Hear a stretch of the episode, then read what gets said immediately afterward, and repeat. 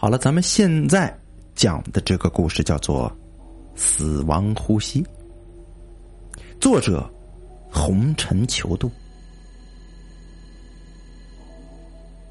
窗外蚕丝虫鸣，遮住了微弱的风声。窗子上钉着一层纱窗，把蚊虫挡在了外面。可是总有几只不知道从哪里钻进来的蚊子，在简易的房子内转来转去。夜已经很深了，洛阳几乎全裸的躺在这个草席上，惬意的打着鼾，身上只是胡乱的搭着一件衣服。窗边桌子上的一台风扇摇着头，发出咯吱咯吱的声音。罗阳的鼾声忽然之间停止了，他张大嘴，努力的呼吸，喉咙里发出咯咯咯的响声，脸已经涨得通红了。不要，不要！罗阳猛地从床上坐起来，衣服散落到一边，露出脖子上的一个古铜色的戒指。罗阳做了一个噩梦，梦中一双手掐住了脖子，他拼命的挣扎，可是一切都是徒劳的。就在他感到自己心脏快要爆开的时候，他听到了奶奶的喊声，才从梦里惊醒过来。罗阳不自觉的摸了摸脖子上的戒指，心有余悸呀。奶奶。是在他十岁那年去世的，这枚戒指是奶奶留给他的遗物。按照家乡的规矩，这枚戒指是要给奶奶陪葬的，可是奶奶临死之前反复的叮嘱，一定要他戴在身上。罗阳就用绳子拴起来，戴在了脖子上。奶奶很疼爱罗阳，罗阳也很爱奶奶。正是这份儿时的感情，罗阳才把这枚并不好看的古铜戒指一直戴到现在。罗阳打开灯，看了看时间，已经是凌晨两点了。以前往这个时间呢，他还是在这闷热的天气，在这床上辗转难眠的，而现在，他竟然已经睡醒了一觉了。今天这是怎么了呀？罗阳擦了擦额头上的冷汗，穿上拖鞋，推门起夜去了。门外的空气依然闷热，上趟厕所不过几分钟的时间，罗阳的背上的汗水已经开始往下冒了。这鬼天气要热死人呢！这是。罗阳踢踏着拖鞋，快步回到房间里，低声的咒骂着。风扇转动着，发出呼呼的响声。吹在身上，传来阵阵的凉意。罗阳重新回到床上，他的后背在接触到草席的瞬间，他感到了一阵稍纵即逝的凉意，不禁打了一个冷战。罗阳的心中闪过一丝疑惑，当他的目光落到床头那台白天淘宝淘来的风扇的时候，他又释然了。七月骄阳似火，似怒火。几棵大树毫无生气的耷拉着脑袋，眼睁睁的看着一个一个的同伴被拦腰斩断，乱刀分尸。已经是中午时分了，西北洋新区一处灵山工地仍旧是机器轰鸣，人声嘈杂。小赵，小赵啊，队长。这小赵中暑了，快来人帮忙！快快快！工地上响起一阵一阵的嘶吼，几个工友飞快的跑了过去，把不省人事的小张抬到临时搭建的简易房间里面。罗阳擦着额头上的汗，走到一辆黑色奔驰轿车前面，敲了敲车窗。车窗降下来，露出一个肥硕的脑袋。王总啊，王总，咱收工吧。这天太热了，这已经是第三个中暑的了，再这样下去是要出人命的。罗阳小心翼翼的跟车里的人说着。车窗内，散出来的凉意让罗阳感到一阵恍惚，仿佛那是一来自另一个世界的感觉。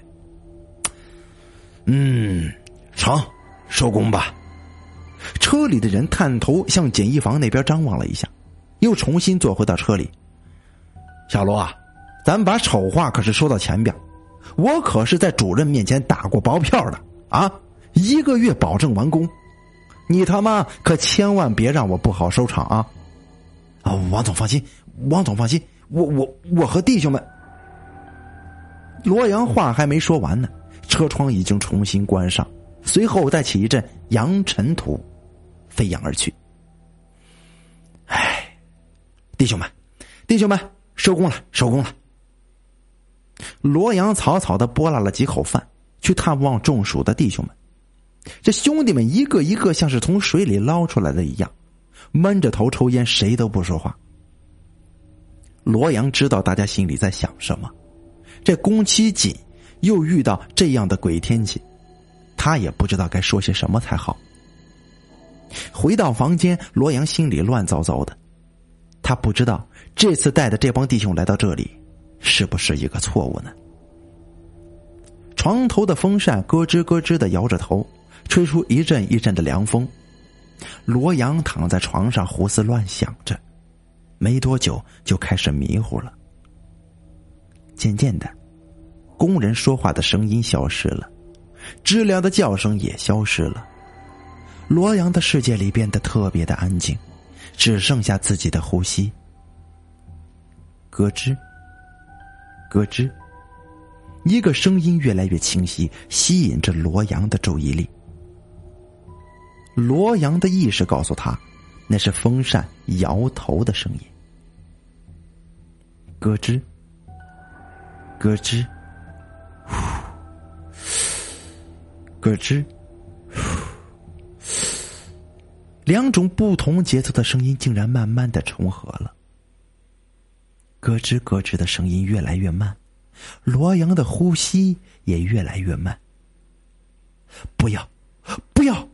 罗阳努力的想要摆脱那个让人窒息的节奏，却忽然惊恐的发现，他根本就无法控制自己的呼吸。咯吱咯吱的声音，就像沉睡千年的骷髅，慢慢的转动着脖子，不急不缓，毫无生气。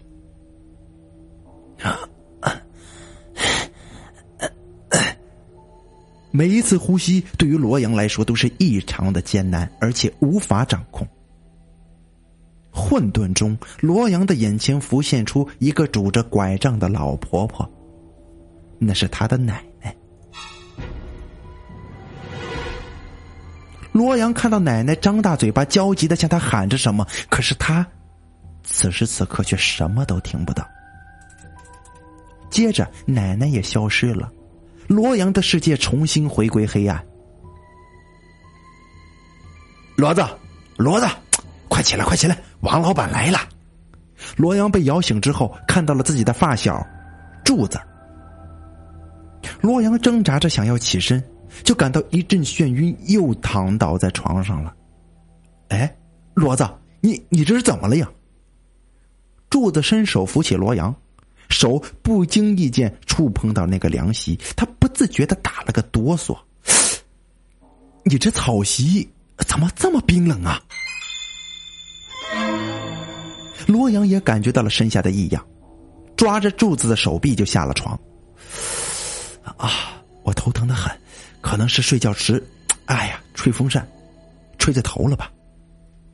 罗阳说着，看向床头的风扇，却发现风扇早已经停了。柱子回头看了看那台破旧的风扇，摇了摇头。哎，先去和王老板打个招呼吧。实在不行，我就陪你去镇上的诊所，咱们看一看吧。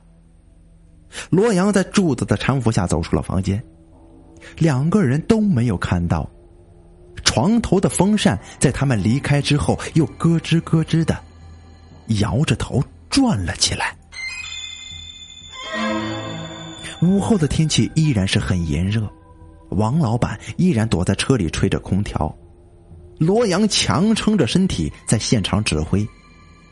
阳光照到身上，汗水很快就冒了出来，那是冷汗。没过多久，王老板打开车门，从车里钻了出来，脸上还挂着汗珠。他娘的，这空调无缘无故的坏了！小罗，你房间在哪儿呢？快，带我去，我让我眯一会儿。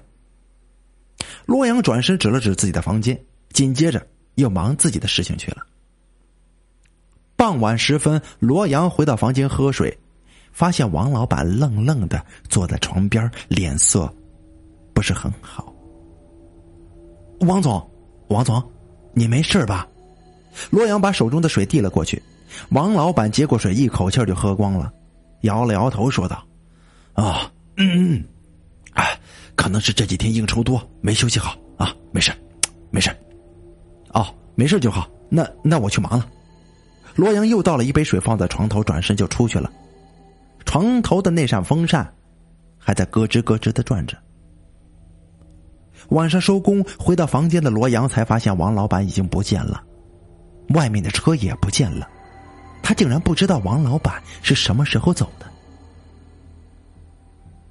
在回到房间，目光落到床头的时候，罗阳心里咯噔一声，那台逃回来的风扇。竟然不见了。第二天，王老板没有来工地，罗阳打了几个电话都没有人接。晚上的时候，工地上来了一辆车，来的人是王老板的小舅子苏宁。罗阳见过几次。啊，这是你们一个星期的工钱，只多不少，你带人走吧。苏宁把袋子。把一袋子钱放到桌子上，转身就走。哎，兄弟，等会儿，等会儿，出什么事了？王总呢？刘主任被查了，这个工程就要停了。我姐夫他，哎，他。苏宁面色古怪的看着罗阳，欲言又止。兄弟啊，你可别吓唬我！王总出什么事了？罗阳的心中涌起一种不祥的预感。他昨天呢？从你们这儿回去，打了几个莫名其妙的电话，最后死在了自己的车里。医生，医生说是窒息而死的。苏宁说完之后，头也不回的就走了。苏宁走后，罗阳把拿来的钱和工地和工地上的弟兄们分了，便连夜离开了。在回家的车上，柱子和罗阳有一搭没一搭的聊着。柱子忽然问罗阳：“这台风扇你是从哪里弄来的？”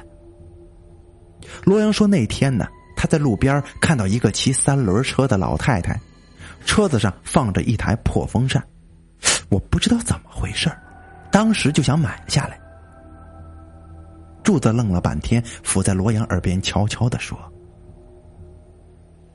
咱们第一天施工砍树的时候，有一棵树流血了，你知道吗？”他没敢说。回到家，罗阳躺在床上，怎么也睡不着，因为房顶的吊扇转动着，发出咯吱咯吱的声音。好了，这就是我要为您讲述的死亡呼吸的故事。